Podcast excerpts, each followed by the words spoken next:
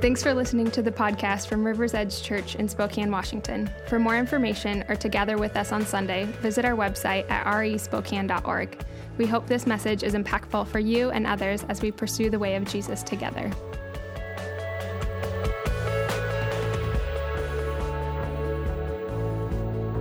Today we are continuing and concluding actually our series through the book of Ephesians. So if you have uh, a Bible or a Bible app, uh, you can go ahead and turn with us in your Bibles to Ephesians 6, verse 10 and we'll pick up there in a moment. Uh, we actually have a ton of ground to cover this morning. We're kind of taking what should be a series and trying to talk about it in a day. Um, and I've asked Chris Losi, who many of you guys know, to teach with me as we cover uh, what are really some of my favorite verses in all of the New Testament. Uh, from the opening chapters of Scripture, uh, the Bible actually describes a world at war. And now, as Paul closes his letter, he's going to place us as the New Testament church in the middle of this cosmic battle that has been raging for millennia. So we'll pick up in Ephesians 6, verse 10. Uh, and as we do, I believe our friend Stefan from India is going to read the verses for us this morning. Hi everyone, I'm Stefan and I'm from Mumbai, India. I'm part of a church called Harvest of Grace and we meet in one of the suburbs here. At the back you can see a few of the uh, the church just ended and we're just having coffee. We're So fellowshipping before we go back uh, into our busy lives, the busy weeks. It's so beautiful uh, that we can be one family across different nations. And I know Matt personally. I met Matt a couple of years ago in South Africa and it was so nice uh, to spend time with him and hear of how God moved in his heart to pioneer this work in, in America. And as we spent time together, I really felt both of our hearts really connect and unite uh, in uh, what he was doing. And uh, been speaking to him over these last few years, being in touch, part of his story of how he started taking two jobs and, and planting the church. And I, I hear that the church is doing well and is, is, is getting beginning to be established. And it's so exciting to know his heart is moving among you that God is with you. And it's so nice to, to hear your leaders' hearts who are so sold uh, for Jesus. Uh, we're going to be reading from Ephesians 6 in a short while, so I'd, I'd, encourage you, if you have your Bibles, do open to Ephesians 6. We're going to be reading from verse 10 onwards. Uh, so I will give you some time, a couple of not minutes, a couple of seconds to just open up your Bibles or your phones, and if you can follow with me uh, from verse 10 onwards. And it says, Finally, be strong in the Lord and in the strength of his might Put on the whole armor of God, that you may be able to stand against the schemes of the devil. For we do not wrestle against flesh and blood, but against the rulers, against the authorities, against the cosmic powers over this present darkness, against the spiritual forces of evil in the heavenly places. Therefore, take up the whole armor of God, that you may be able to withstand it in the evil day and having done all, to stand firm. Stand therefore, having fastened on the belt of truth, and having put on the breastplate of righteousness, and the shoes for your feet, having put on the readiness given by the gospel of peace. In all circumstances, take up the shield of faith, with which you can extinguish all the flaming darts of the evil one. And take the helmet of salvation and the sword of the Spirit, which is the Word of God. Praying at all times in the Spirit, with all prayer and supplication. To that end, keep alert with all perseverance, making supplications for all the saints, and also for me, that words may be given to me in opening my mouth, boldly to proclaim the mystery of the gospel, for which I am an ambassador, in chains that I may declare it boldly as I ought to speak. let's close our eyes as I just pray for you. Which is Lord, for the churches in America. I thank you for the church uh, in America, which is in Spokane. I thank you for what you are doing with them and among them. I thank you, Lord, that you have been with them since they have planted out.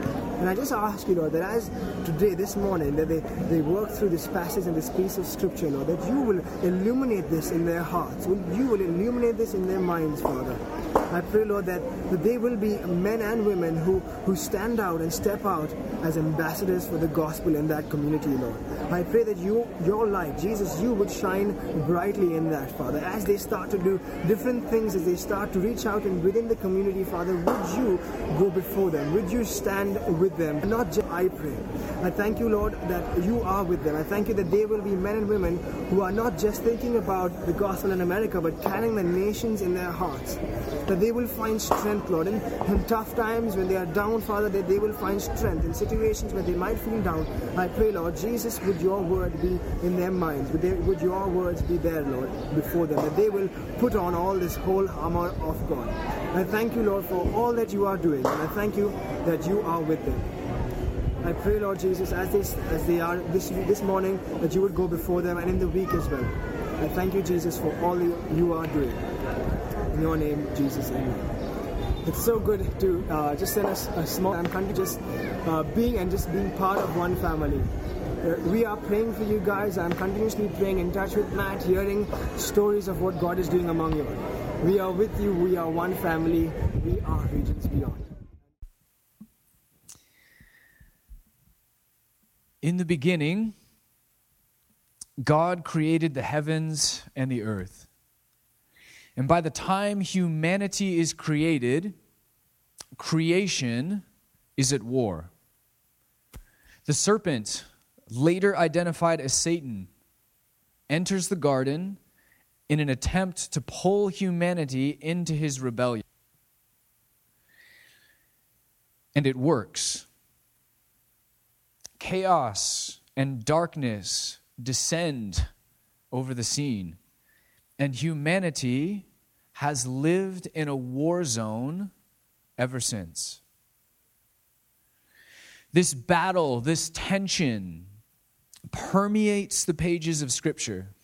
It weaves its way through the entire narrative. And the book of Ephesians is no exception. Paul has reached his concluding remarks, and he ends by taking the topic of spiritual warfare head on. But this topic is not being sprung upon us. Paul has written everything in Ephesians in full view of the battle that rages between Satan and God. Here is just a sample of some of the verses we've covered over the last few weeks. From chapter 1, he says, God raised Christ from the dead and seated him at his right hand in the heavenly realms, far above all rule and authority, power and dominion, and every name that is invoked. Those are spiritual warfare terms. He's talking about spiritual beings when he uses that language, not only in the present age, but also in the one to come. Chapter 2 hey, don't follow the ways you used to live in when you followed the spirit, this world, and the ruler of the kingdom of the air the Spirit who is now at work in those who are disobedient, i.e., Satan. Chapter 4, he says, Put off the old self. Do not give the devil a foothold or a way to have undue influence over your life. Finally, he says in chapter 6, Be strong in the Lord and in his mighty power. Put on the full armor of God so that you can take your stand against the devil's schemes. For our struggle is not against flesh and blood, or it's not against human beings who disagree with us, but against the spiritualers, against the authorities, against the powers of this dark world, and against the spiritual forces of evil in the heavenly realms. That's your true enemy. Therefore, Put on the full armor of God so that when the day of evil comes, you may be able to stand your ground, and after you have done everything, to stand. Here's the problem most of us don't believe this stuff. We live in a materialistic culture that basically assumes that the unseen is unreal. And that basic attitude seeps its way into the church as well. A recent Barna study noted that the majority of Christians in America don't believe that Satan exists. Not a majority of, of Americans, a majority of Christians in America do not believe that Satan exists. And, and I'm not sure what they believe exactly. That the Bible was speaking metaphorically, that Jesus was confused when he talked about our enemy, that Satan is simply a, symbol for evil, but not an actual being. I, I'm not sure. But the reality is that the Bible talks about our enemy with clarity and consistency from start to finish. Here are just a couple of the many things that the Bible says when it describes our enemy. Our enemy is described as the Satan, which can be translated adversary. None of these, he's never given a proper name, okay? They're just these sorts of names the adversary, the liar, the tempter, the enemy, uh, the ruler of the kingdom of the world. Uh, he's, he's referenced as the ruler of this world and the God of this age, lowercase g. In another place, it says, the God of this age has blinded the minds of unbelievers. So, though we don't have a proper name for our enemy, this, this Satan, this adversary, this accuser, has incredible influence over the world that we live in. So much so that he's called the God of this age. This is the one who came into the garden. This one who holds sway over the world as the source of all evil and all rebellion. And Paul says that this battle that started in the garden actually rages on today. And in fact, it will not be finished until the end of this age, as depicted in the book of Revelation. In the meantime, Paul says, we are at war. In fact, Paul says, He, God, has rescued us from the dominion of darkness and brought us into the kingdom of the Son he loves. That is one accurate way of describing the significance of salvation. That means that you were born spiritually blind and spiritually dead under the power of our enemy or our adversary. And when Jesus saved you by grace through faith, he, he opened your eyes, He brought you to life, and He brought you to the other side uh, of those battle lines. You, you switched teams, you switched uniforms, you defected from the God of this age to the Creator God of the universe. And so now, those who have been saved by Jesus, we live for the inbreaking kingdom of God, which is not advancing into a vacuum or into empty space, eh, but rather it is destroying and overturning the work of the enemy. Now you belong to the one who triumphed over Satan in the desert, to the one who defeated Satan at the cross, and to the one who will one day fully and finally destroy Satan once and for all. But we live in between those two events. Uh, we live in between the triumphing over Satan through his life, death, burial, resurrection, destruction of Satan at the end of the age.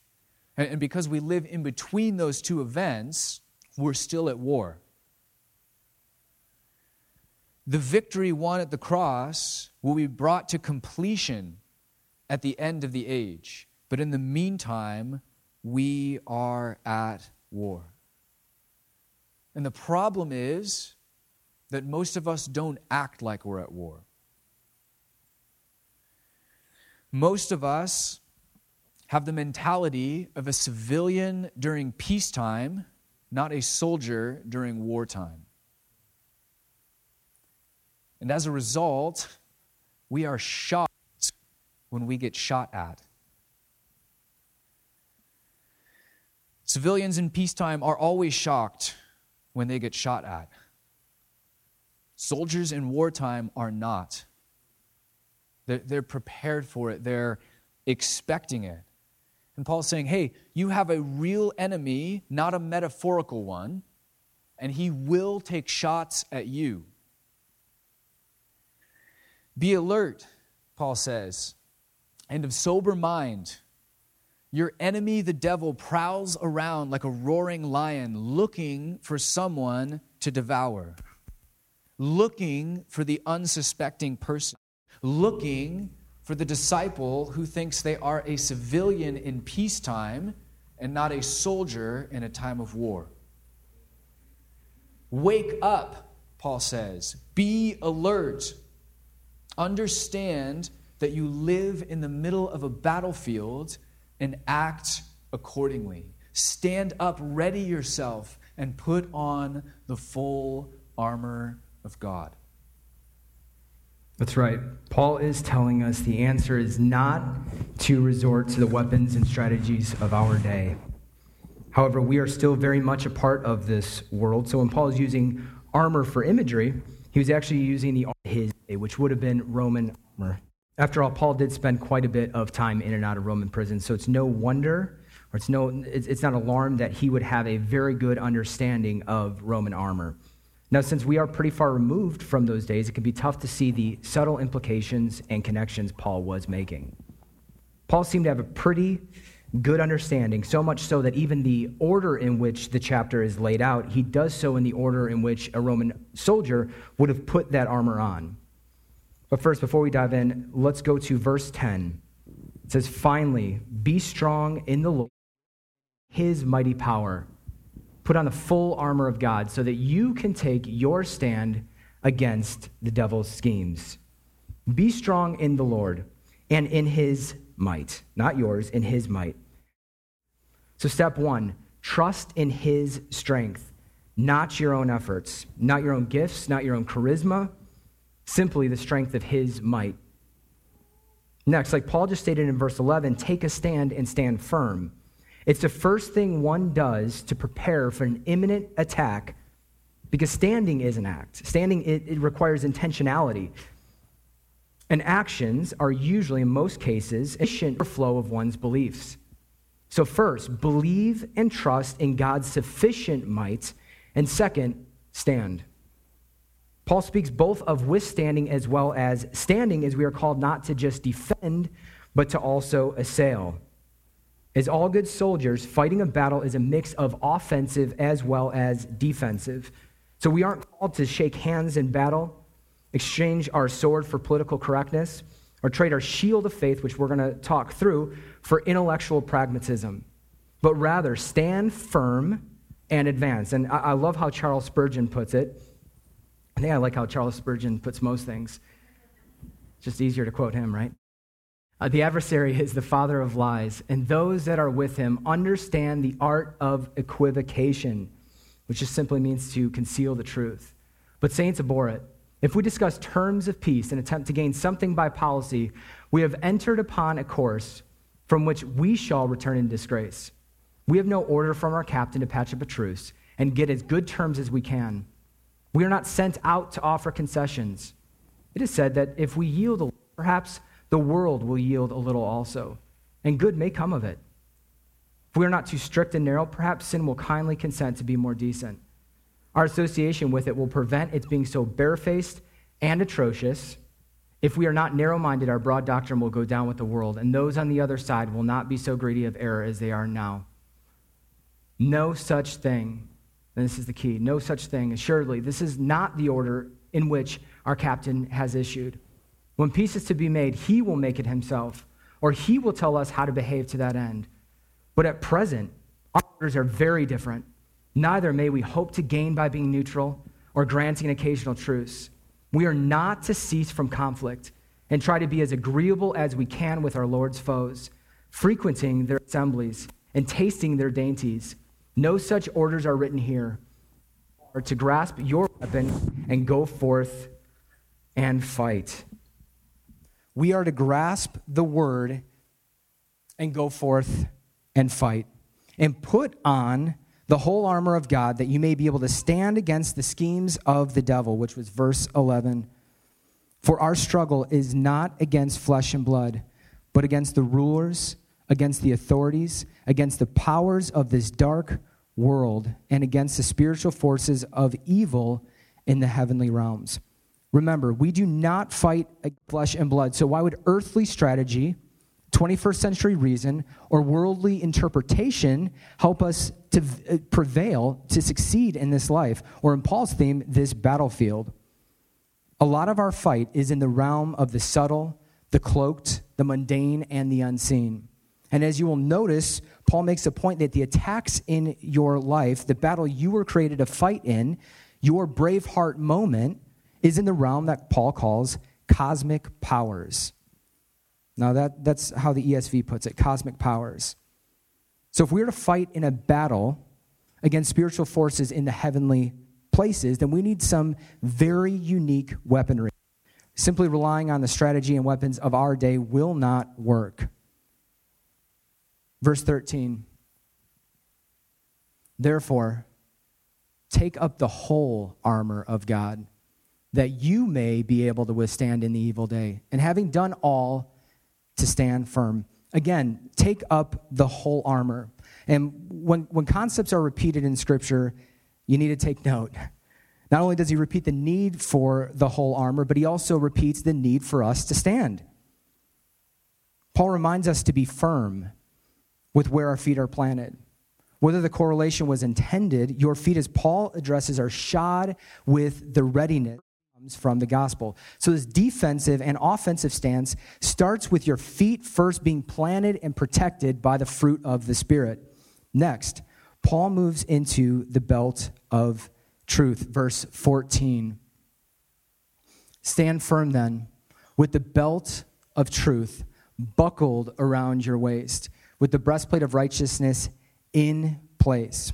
So, this all starts, all of this starts with us standing firm, truth buckled around our waist, and righteousness in place. And yet, and yet, this idea could not be more ambiguous within our current culture. I think Paul, uh, Matt made some good points on that. And I'm going to bring another Barna study to kind of uh, paint that picture a little bit further for us. Two thirds, two thirds of American adults either believe moral truth is relative to circumstances or have not given it much thought. And only about one third believe that moral truth is absolute. This is the day we live in when the world says, What is true for you may not be truth for me. The worldview is in stark contrast to what the Bible tells us we are to believe, and even more so, what we are to believe in regard to truth. You see, truth is paramount for us, so much so that it protects you in battle is held together by it. It's so interconnected to all the other pieces of the armor that if you miss this piece of armor, you will not be able to effectively withstand the onslaught that you will endure. Paul provides that imagery in that the belt holds the sword of the Spirit, just like Jesus is both the truth and the word, and they too are interconnected. When we say truth, I know we all have different images that come to mind. However, the truth of God does not change. It doesn't need to be made trendy in order to be made relevant, and it doesn't need to be new for it to be true either. The word says, called to not only believe that truth is real and it can be known, but we are called to clothe ourselves in it. For it provides a spiritual function needed to withstand the enemy's attacks. Next, Paul then tells us to put on the breastplate of righteousness, which in Romans' time, this breastplate would have been connected to the belt. And I know for us it's kind of hard to imagine Roman armor. Of course, Paul was seeing this on a daily basis. But for us, it's important to note that the belt would have been put on after, not, I'm sorry, the, the uh, breastplate would have been put on after, so the belt would have been put on first. And those two are actually connected. Armor used to protect the organs, especially the heart. I'd say all the organs, but the whatever the upper organs are. Not, not a doctor, but you get the idea. The important one for me, I'm simple, the heart. would be righteousness. So we have to ask ourselves, what is righteousness? If we are to wear this, what is it? It's the truth that we, as believers, are in right standing with God because of what Christ did on the cross. That prior to Christ, we're at enmity with God, separated from Christ with no hope, no ability to save ourselves, and a desire to live apart from God. However, God, not us, God made us alive in Christ and credited us God's righteousness at Christ's expense. We are called to rest in his strength and rest in the protection of his righteousness that he imputed. Don't be alarmed when accusations come at you. Accusations like you are, Chris, you are not in right standing because of what you did, or what you are doing, or what you will do. The truth of righteousness allows us to stand firm in confidence, in full confidence, while these arrows of accusations melt upon impact of hitting this truth. Your righteousness, received by grace through faith, as we unpacked in Ephesians 2, is all because of what Christ has already done on your behalf, apart from your merit. After all, it wouldn't be grace if it was any other way. Verse 15 and with your feet fitted with the readiness that comes from the gospel of peace. The word readiness implies an awareness of being prepared for an attack at all times, which Paul later in the verse affirms. A victorious soldier of Christ is ready at all times. And this readiness is an overflow of the gospel. And the Roman battle shoe, which would have been more like a cleated sandal, was one of the reasons the Romans did so well. Not only in battle, but in their ability to cover much ground. You see, the Romans traversed various landscapes and environments, and due to the nature of their shoe, or shoes, not just one, they wore both, having studs on the bottom, they avoided the pitfalls that actually plagued a lot of the weaker armies at that time. There were a lot of foot injuries in battle back then. Praise God, that's not the case now. Paul uses this imagery to make some amazing correlations.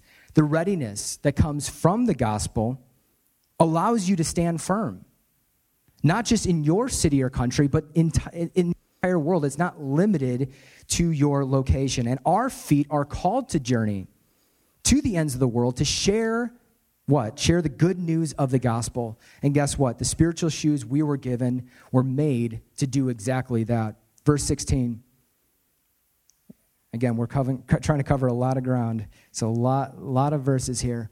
In addition to all this, take up the shield of faith with which you can extinguish all the flaming arrows of the evil one. And I like how the ESV puts it in all circumstances, all. Take up the shield of faith with which you can extinguish all the flaming darts of the evil one.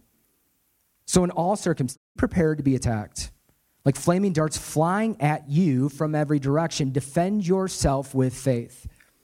It doesn't matter the amount of arrows, the time the arrows were flung, the context in which they were shot, nor the speed in which the arrows are flying. The shield of faith can extinguish them all. Paul alludes to this very present reality or truth that this is something to not only not be surprised by, but to also expect. Last, the shield of Paul is referring to is representative of the faith of the believer. The efficacious nature of faith lies not in the person using it or wielding it, but rather faith is being directed at, which is God. God is the one that provides the growth. Faith is something that we are called to exercise on a daily basis, which means your shield should always, always, always be at your side. If you couldn't see without glasses, would you or even could you leave home without them? No. You would quickly realize that where you are going is dependent on your ability to perceive the environment you are in. And your eyes, unless you've found something better, are the best tools for that job. In the same way, we are called to walk by faith and not by sight. It is what we as believers are, arm ourselves with daily. We live by what God says reality is, even the unseen. which for all of us requires faith to see. Faith becomes a lens by which we see the world around us. When your shield, which is faith, gets weak, do what Paul tells us to do in Romans 10 17 and consume the word. After all, your faith is fueled by it. Verse 17 Take the helmet of salvation and the sword of the Spirit, which is the word of God. Roman helmet was one of, if not the best helmet of that era. Now, I'm not a historian, um, but when you quickly research the adversaries, whom were in many cases using um, helmets of leather, it's pretty ridiculous. Um, and yours is bronze or iron, depending on your rank. You can quickly see why the Roman soldier would have been superior. Also, the Roman helmet Paul is painting for us was usually the last piece of armor that a soldier would actually put on before he went into battle. And in a way, it was a, a, moment, it was something that signified you were going into battle and you were ready to fight. The other element of this helmet is that it protects one of the most important parts of our body, which is our head. You cut off the head, the body is of no use. Now, here, Paul is saying that we now stand confident in the freedom that his grace has provided in salvation. We are no longer slaves of sin, but we are now slaves to righteousness. You could see the impact of sin all around us. There's no escaping that. However, you are, if you're a believer, you are a new creation. And we are called to put on this identity daily, along with the armor that God provides. This part of the body is also where our mind resides, which for most of us, me included, that's where the battle rages the heaviest. The answer? Renew your mind. Read the word and preach the good news to yourself every single day, showering yourself with the gospel. After all, the revelation of salvation is found in the good news of the gospel. You are justified, made right because of Christ's finished work on the cross. Again, salvation is found in Christ alone by grace through faith. And we're going to pick up the end of verse 17. And the sword of the Spirit, which is the Word of God. This is the only time in Scripture this term, sword of the Spirit, is mentioned, which makes sense why Paul clarifies for us that he is talking about the Word. Hebrews 4:12 says, for the word of God is living and active, sharper than any two edged sword, piercing to the division of soul and of spirit, of joints and of marrow, and discerning the thoughts and intentions of the heart. The word, again, is described as living and active and sharper than any two edged sword. And this, this weapon should be no stranger to us at all. If you've been in the church, you've definitely heard this story. When Jesus battled Satan in the wilderness, he does what? He uses the sword of the Spirit to fight against the schemes of the devil. As you can see, the word is vital for our flourishing and should be consumed every day. Last, defend yourself with faith and fight with the word. We are to be ready always, prepared to fight at all times. And this, this is accomplished by putting on the whole, not partial, but the whole armor of God. We rest in his strength. We fight with his word. We trust in the power and the effectiveness of faith and stand firm in the salvation that he provides. Awesome. Uh, I love those pieces that, that you laid out, Chris, and these um, weapons that God has given us uh, to fight with. And they're, they're very, I, I think one of the things that I was hearing in what you're saying is how relevant they are to daily living. Uh, because what Paul is talking about is a spiritual battle, right? But in the, in the Western lens, we kind of act as if, oh, well, because it's a spiritual battle, that means it's just kind of theoretical or hypothetical or detached or metaphorical because that's how we think of the spiritual. And what Paul is saying is it's a spiritual battle, but, but it's not an abstract or theoretical battle. Do you see the difference? It, it's actually a real battle that we are engaged with. So, over my short time as a pastor, I can look backward. Uh, and I went from atheism to faith in Jesus to then becoming a pastor. Um, some of you know Chris, you have this background of, uh, being involved with like Wiccan and uh, the Muslim faith and all these different things. And between the two of us, we literally have hours of stories uh, of seeing this kind of stuff firsthand. And so, in my short time as a pastor, uh, I've prayed with people who were demonically possessed and seen demons cast out of them. Uh, I, I've prayed with people who were depressed and hearing voices in their head telling them, hey, kill yourself, kill yourself, kill yourself. And before they did, they came for prayer and said, I, this is, I just can't stop thinking this. I can't stop hearing these voices. Okay, let's pray over that. I, I, I have this lens through which to view the world. I can actually make a lot of sense of what's going, what's happening to you. So we prayed over that in the name of Jesus, and those voices stopped. They, they walked that time of prayer free. They never heard those voices again. Why? Because we're standing on Jesus' authority, recognizing there's actually something very real going on behind that. And not all depression is demonic, in my opinion. But I've prayed with people who were struggling with depression outside this different set of circumstances and feeling suicidal. And through our time in prayer, not assuming it was demonic, but through our time in prayer, we actually had this sense or discerned actually, I think this one is. There's something demonic behind this person's depression. And we, we prayed with them on a regular basis. And after enough sessions, there was this moment where it broke and lifted. And, and they walked out of the room without that weight, without that depression, without those suicidal thoughts.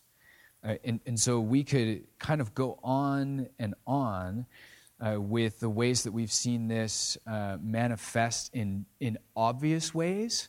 And in some ways, those are almost the more fun stories to tell because there's, it, it can be so obvious. Oh, of course, there's something demonic behind that because that person's just completely possessed. There's no other explanation for what they're going through.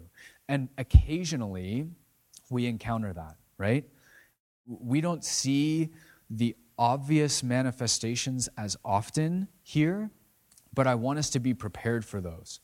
Like, as a follower of Jesus, you should be prepared for the kind of in your face, obvious demonic manifestation or, or, opposition. But as we close, I just want to say a quick word on, on what, how I see spiritual warfare manifesting itself on a daily basis.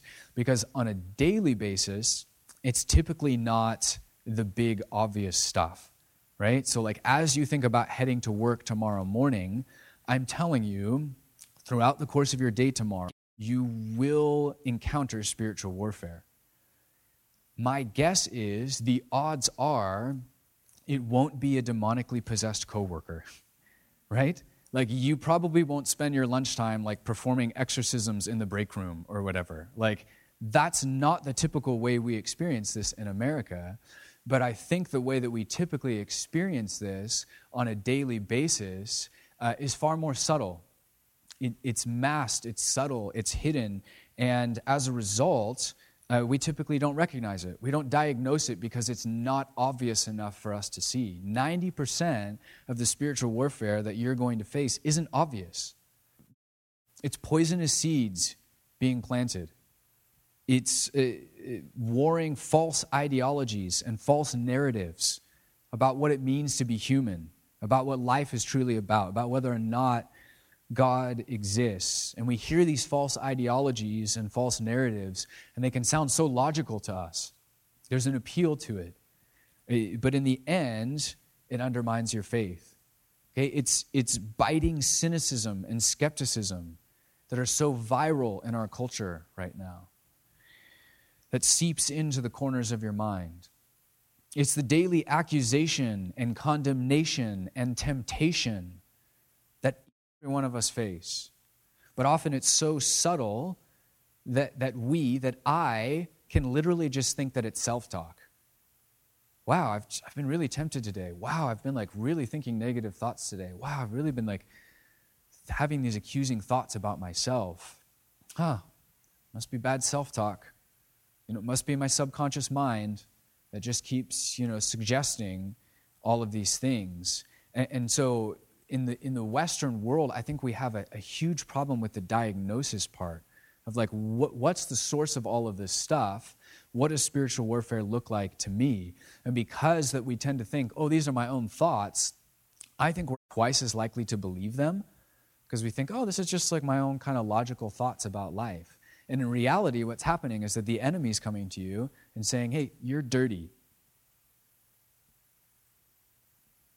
Kind of think about that for a while and say, oh, yeah, I guess I kind of am. I think I, I think I am.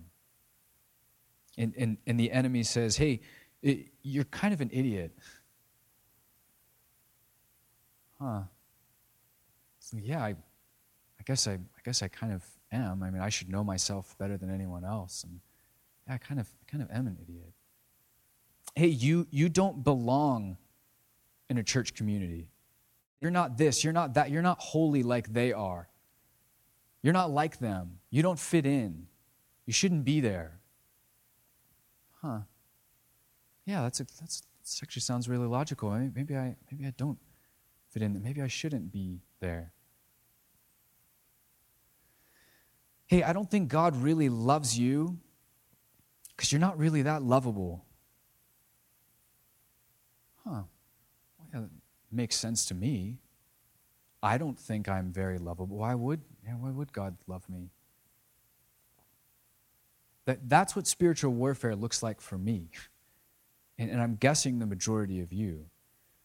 The problem is if we just say, oh, that's just the voices of society. Oh, that's just my self talk. Oh, that's just my subconscious if you don't wake up to the fact that you live in a world at war, you will not respond correctly.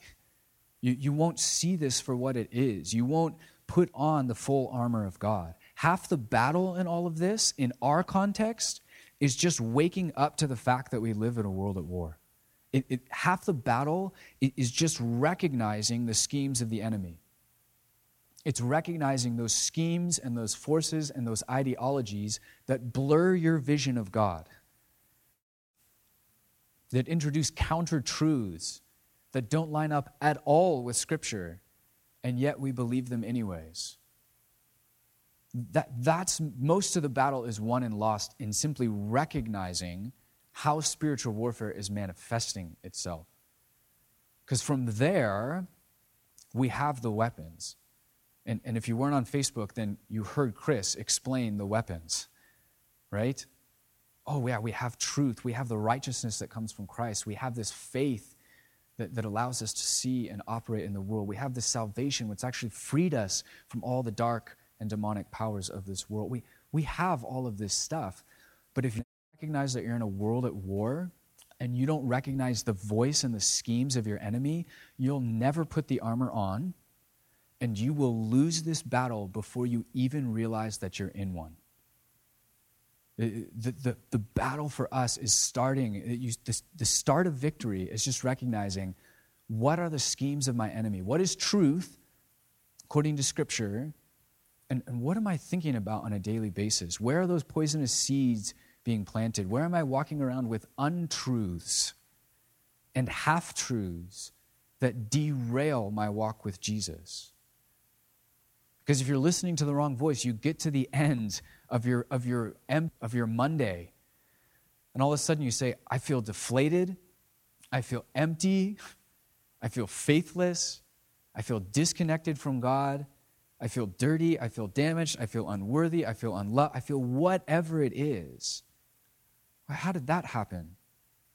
Well, odds are it was a hundred little moments along the day when, when the tension of spiritual warfare and demonic opposition is pushing against you, but we don't stop to recognize it.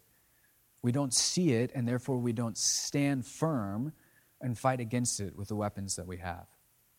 I think that that's where our battle is won and lost. In this room, as a community, I want us to recognize the voice of God, right? I want each and every one of you to grow in your awareness of the fact that God is whispering to you. He speaks to each one. And so part of discipleship is growing in our awareness that today and tomorrow and every day, your heavenly Father will be whispering to you. So we want to listen to his voice. Through all the static, through all the myriad of voices, we want to identify the voice of God and grow in our understanding of it. But, and this is more controversial, I'm going to argue we also need to grow in understanding the voice of our enemy. You need to have a discernment of both as part of your discipleship to Jesus.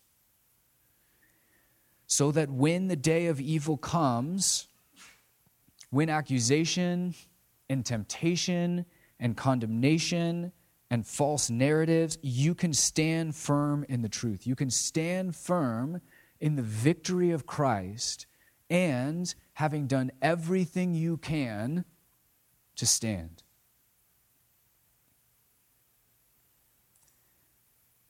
Would you stand with me as we close?